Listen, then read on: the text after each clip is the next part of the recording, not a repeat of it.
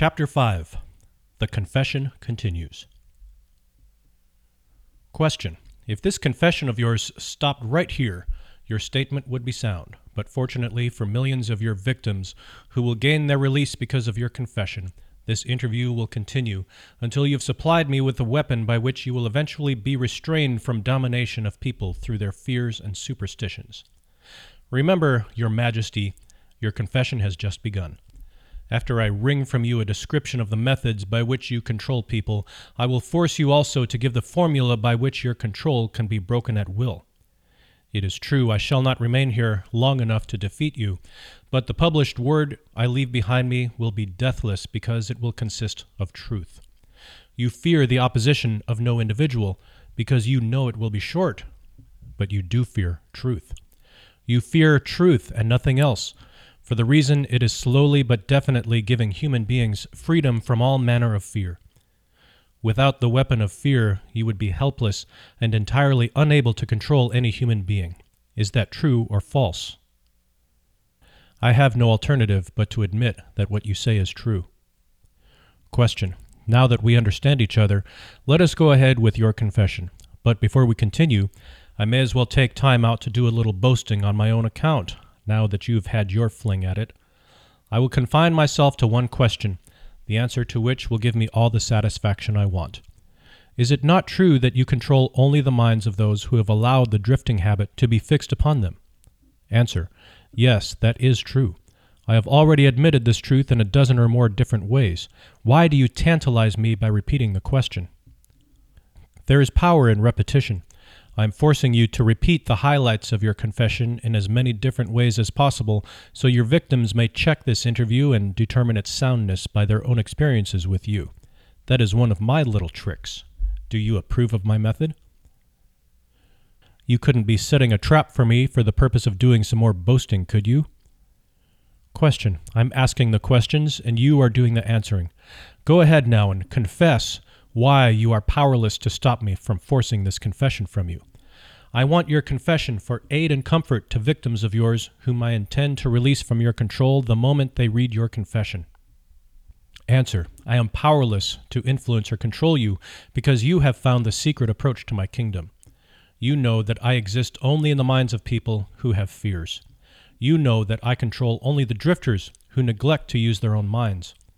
You know that my hell is here on earth and not in the world that comes after death. And you know also that drifters supply all the fire I use in my hell. You know that I am a principle or form of energy which expresses the negative side of matter and energy, and that I am not a person with a forked tongue and a spiked tail. You have become my master because you have mastered all your fears. Lastly, you know that you can release all of my earthbound victims whom you contact, and this definite knowledge is the blow with which you will deal me the greatest damage. I cannot control you because you have discovered your own mind and you have taken charge of it. There now, Mr. Earthbound, that confession should feed your vanity to the bursting point. Question. That last dart was unnecessary. Knowledge of the sort I have used to master you does not contaminate itself with vulgar indulgence and vanity. Truth is the one and only thing in the world that can withstand ridicule. Now, let us continue with your confession. What is wrong with the principle of flattery? You use it, do you not? Do I use it? Man alive, flattery is one of my most useful weapons. With this deadly instrument, I slay the big ones and the little ones. Your admission interests me. Go ahead now and tell me how you make use of flattery. I make use of it in so many ways, it is difficult to know where to begin. I warn you, before I answer in detail, that publishing my answers will bring down an avalanche of ridicule on your head for bringing up the question. I will take the responsibility. Proceed. Well, I may as well here admit that you have stumbled onto the major secret of how I convert people to the habit of drifting. That is a startling admission. Go ahead with your confession and stick strictly to the subject of flattery. No more side remarks and no more facetiousness for the present. Tell me all about your use of flattery in gaining control over people. Answer. Flattery is a bait of incomparable value to all who wish to gain control over others. It has powerful pulling qualities because it operates through two of the most common human weaknesses vanity and egotism. There is a certain amount of vanity and egotism in everyone. In some people, these qualities are so pronounced they literally serve as a rope by which one may be bound. The best of all ropes is flattery. Flattery is the chief bait through which men seduce women. Sometimes, in fact frequently, women use the same bait to gain control of men, especially men who cannot be mastered through sex appeal. I teach its use to both men and women. Flattery is the chief bait with which my agents weave their way into the confidence of people from whom they procure information needed to carry on warfare. Wherever anyone stops to feed his vanity on flattery, I move in and begin to build another drifter. Non drifters are not easily flattered. I inspire people to use flattery in every human relationship where its use is possible because those who are influenced by it become easy victims of the drifting habit. Question Can you control anyone who is amenable to flattery? Very easily.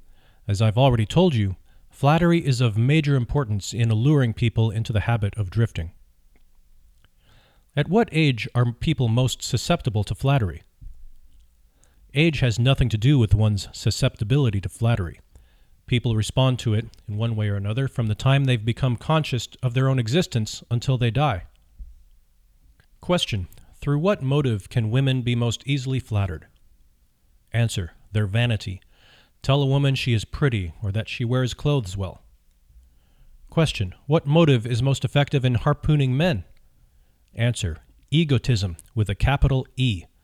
Tell a man he has a strong Herculean body or that he is a great business tycoon, and he will purr like a cat and smile like an opossum. After that, you know what happens. Are all men like that?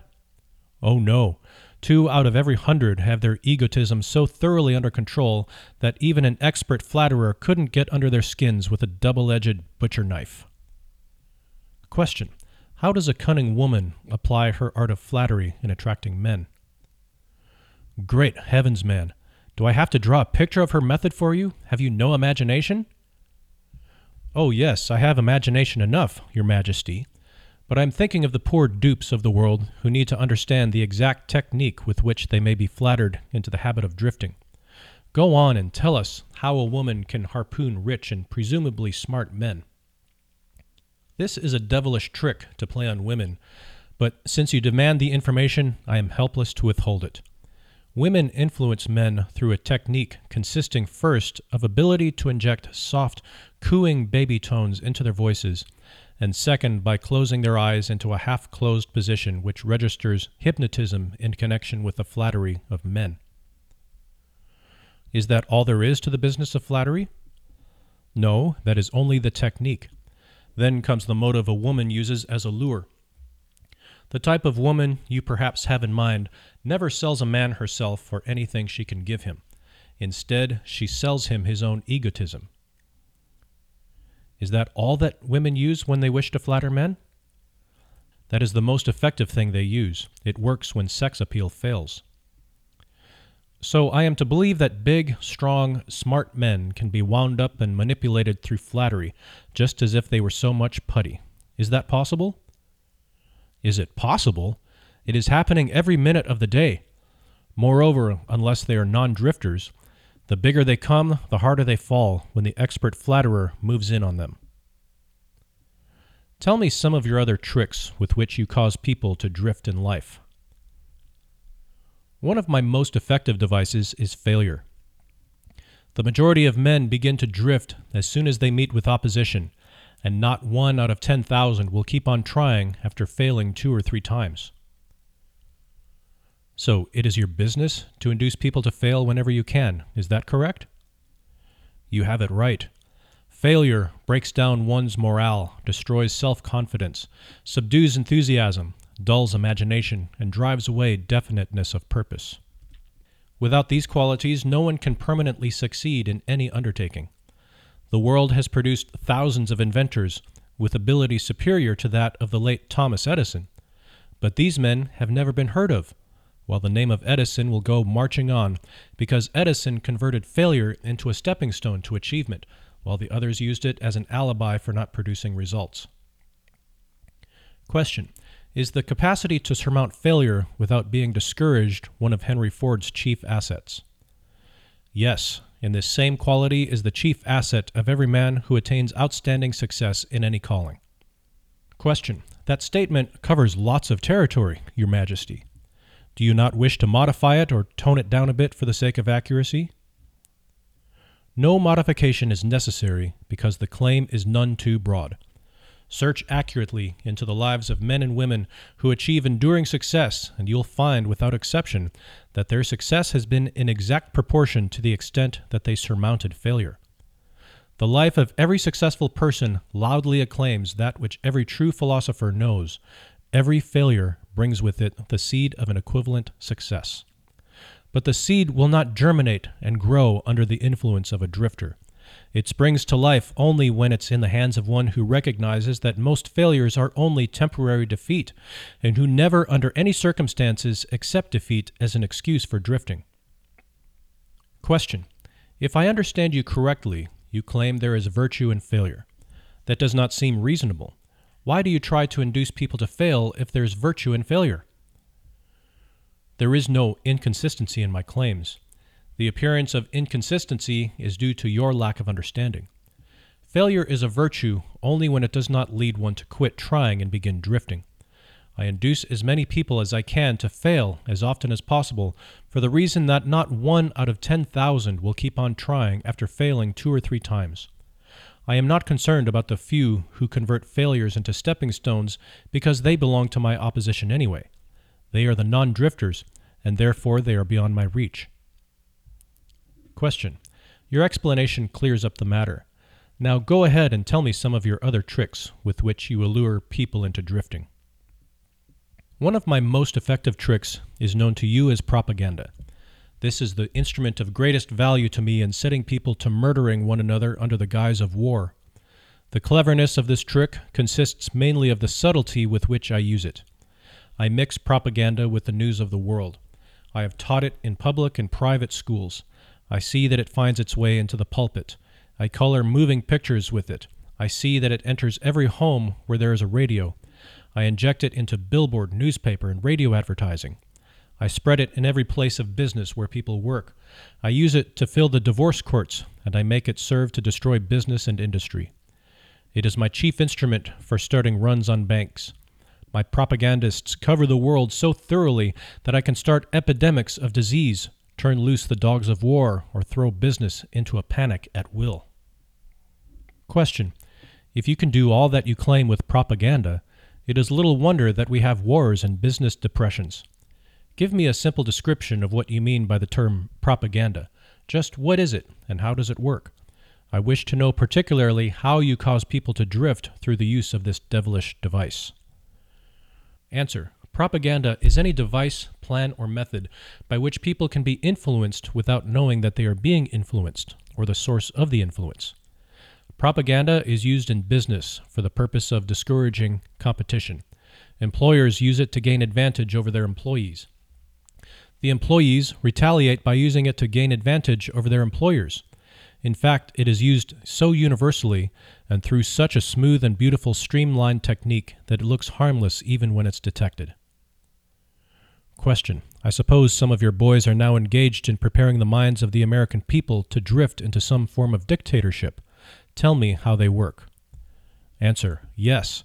Millions of my boys are preparing Americans to become Hitlerized. My best boys are working through politics and labor organizations. We intend to take over the country with ballots instead of bullets. Americans are so sensitive they would never stand the shock of seeing their form of government changed with the aid of machine guns and tank cars. So our propaganda boys are serving them a diet they will swallow by stirring up strife between employers and employees and turning the government against business and industry.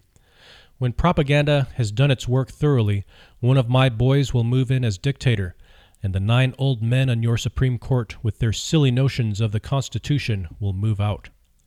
Everyone will be given a job or fed from the government treasury. When men's bellies are filled, they drift freely with one who does the filling. Hungry men get out from under control. Question. I have often wondered who invented the clever trick which you call propaganda. From what you tell me of its source and nature, I understand why it's so deadly.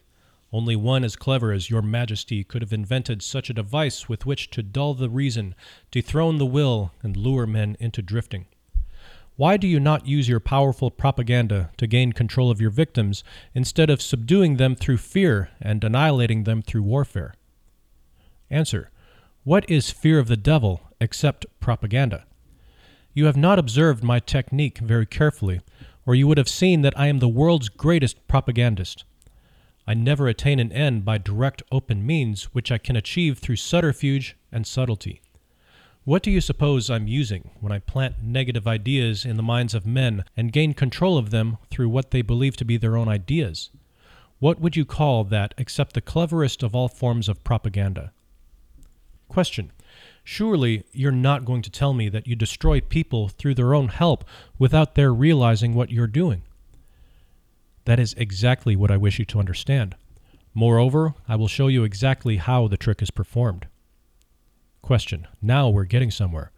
Exactly how do you convert human beings into propagandists and lure them into self imprisonment? Give me the story with all its lurid details. This is the most important part of your confession, and I'm consumed with eagerness to gain control of your secret. I can hardly blame you for stalling about answering my question, because you know so well that your answer will snatch millions of innocent victims from your control. You also know that your answer will protect other countless millions of yet unborn people from being victimized by you. It is little wonder you're hedging about answering. Your deductions are correct. This part of my confession will do me more damage than all the remainder of it. Question. Stating your headache in a better way, this part of your confession will save more millions of people from your control than all the remainder of it. Answer. All I can say is that you have me in a hell of a situation. Question. Now you shall know how the millions of your victims feel, so let's have it. I make my first entry into the individual's mind by bribing him. What do you use as a bribe? Answer. I use many things, all of them pleasant things the individual covets. I use the same sort of bribes that individuals use when they bribe one another. That is, I use for bribes the things people most want. My best bribes are these 1. Love. 2. The thirst for sex expression. 3. Covetousness for money. 4. The obsessive desire to gain something for nothing, or gambling. 5. Vanity in women, egotism in men. 6. Desire to be the master of others. 7. Desire for intoxicants and narcotics. 8. Desire for self expression through words and deeds. 9. Desire to imitate others. 10. Desire for perpetuation of life after death. 11. Desire to be a hero or heroine. 12. Desire for physical food. Question. That is an imposing list of bribes, Your Majesty. Do you use others? Yes, plenty of them, but these are my favorites. Through some combination of them, I can enter the mind of any human being at will, at any age, from birth until death. You mean that these bribes are the keys with which you can silently unlock the door to any mind you choose? That is exactly what I mean, and I can do it too. What happens when you enter the mind of a person who is not yet in the habit of drifting, but belongs in the 98% class as a potential drifter? Answer. I go to work immediately to occupy as much of that person's mind as I can master. If the individual's greatest weakness is the desire for money, I begin to dangle coins before him, figuratively speaking. I intensify his desire and induce him to go after money. Then, when he gets near it, I snatch it away from him. This is an old trick of mine. After the trick has been repeated a few times, the poor fellow gives in and quits. Then I take over a little more space in his mind and fill it with the fear of poverty. That is one of my best mind fillers. Question. Yes, I admit your method is very clever, but what happens if the victim fools you and gets his hands on a lot of money? You don't fill his mind with fear of poverty then, do you? No, I don't. I take over the space by filling it with something which serves my purpose just as well. If my victim converts his desire for money into large sums, I start overfeeding him with the things he can buy with it. For example, I cause him to stuff himself with rich foods. This slows down his thinking capacity, endangers his heart, and starts him on the road to drifting. Then I pester him with intestinal poisoning through the surplus food he eats. That also slows down his thinking and gives him a nasty disposition. Question What if the victim is not a glutton? What other follies can you induce him to pick up that lead to drifting? If the victim is a male, I can usually snare him through his sex appetite. Overindulgence in sex starts more men to drifting toward failure than all other causes combined. Question. So food and sex are two of your surefire baits. Is that correct?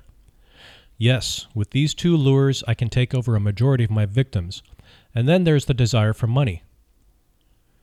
Question. I'm beginning to think that wealth is more dangerous than poverty, if your story is to be believed. That altogether depends upon who has the wealth and how it was acquired. What has the manner in which money is acquired to do with its being a blessing or a curse? Everything. If you don't believe me, take a look at those who acquire a large amount of money quickly without time to get wisdom along with it, and observe how they use it. Why do you suppose rich men's sons seldom equal the achievements of their fathers? I'll tell you why. It's because they've been deprived of the self discipline which comes from being forced to work. Look into the records of moving picture stars or athletes who suddenly find themselves in possession of big money and hero worship and praise from the public. Observe how quickly I move in and take them over in many cases, mainly through sex, gambling, food, and liquor. With these, I catch and control the biggest and the best of people as soon as they get their hands on big money. Question What about those who acquire money slowly by rendering some form of useful service? Are they easily snared too? Oh, I get them all right, but I generally have to change my bait. Some of them want one thing and others want something else. Where my purpose is best served, I see to it that they get what they want most, but I manage to wrap in the package something they don't want. The thing I give them is the definite thing that makes them drifters. Do you see how I work? And very clever work it is. You lure people on through their natural desires, but you slip your deadly poison into the object of those desires whenever you can. Now you're catching on. You see, I play both ends against the middle, so to speak. Question. From all you say, I infer that you cannot induce a non drifter to help you gain control of his mind by baiting him with your bribes. Is that correct? That is exactly correct.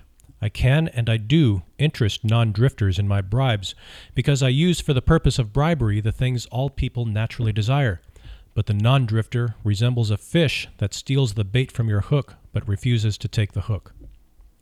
The non drifter takes from life whatever he wants, but he takes it on his own terms. The drifter takes whatever he can get, but he takes what he gets on my terms. Stating the matter in another way, the non drifter borrows money from a legitimate banker if he wants it and pays a legitimate rate of interest.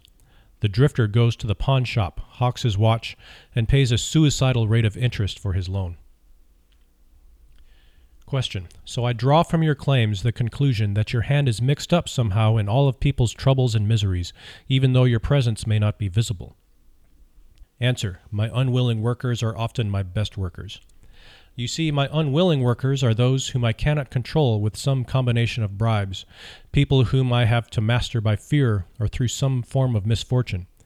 They do not wish to serve me, but they cannot avoid it because they are eternally bound to me by the habit of drifting. Question. Now I'm beginning to better understand your technique. You bribe your victims through their natural desires and lead them astray while you induce them to become drifters if they respond to your lure. If they refuse to respond, you plant the seed of fear in their minds or trap them through some form of misfortune and hog tie them while they're down. Is that your method? That is exactly the way I work. Clever, don't you think? Question. Which do you prefer to serve as your propagandists, the young or the old? Answer. The young, of course. They can be influenced by most bribes more easily than people of mature judgment. Moreover, they have longer to remain in my service. Question. Your Majesty has given me a clear description of drifting. Tell me what must be done to ensure against the habit of drifting. I want a complete formula that anyone can use. Answer. Protection against drifting lies within easy reach of every human being who has a normal body and a sound mind. The self defense can be applied through these simple methods. 1. Do your own thinking on all occasions. The fact that human beings are given complete control over nothing save the power to think their own thoughts is laden with significance. 2. Decide definitely what you want from life. Then create a plan for attaining it and be willing to sacrifice everything else if necessary rather than accept permanent defeat. 3. Analyze temporary defeat, no matter of what nature or cause, and extract from it the seed of an equivalent advantage. 4. Be willing to render useful service equivalent to the value of all material things you demand of life, and render the service first.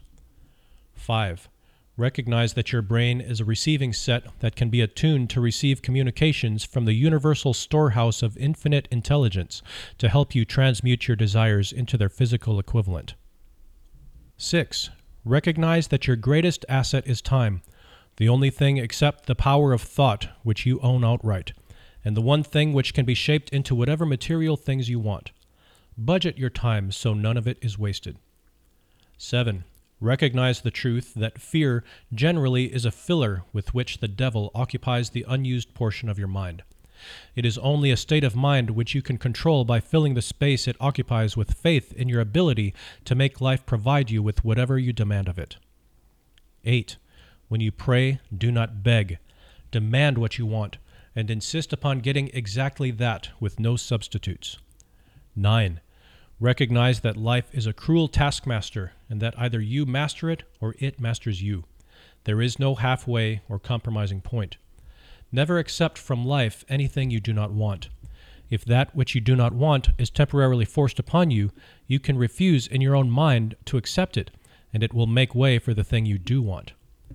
10. Lastly, Remember that your dominating thoughts attract, through a definite law of nature, by the shortest and most convenient route, their physical counterpart.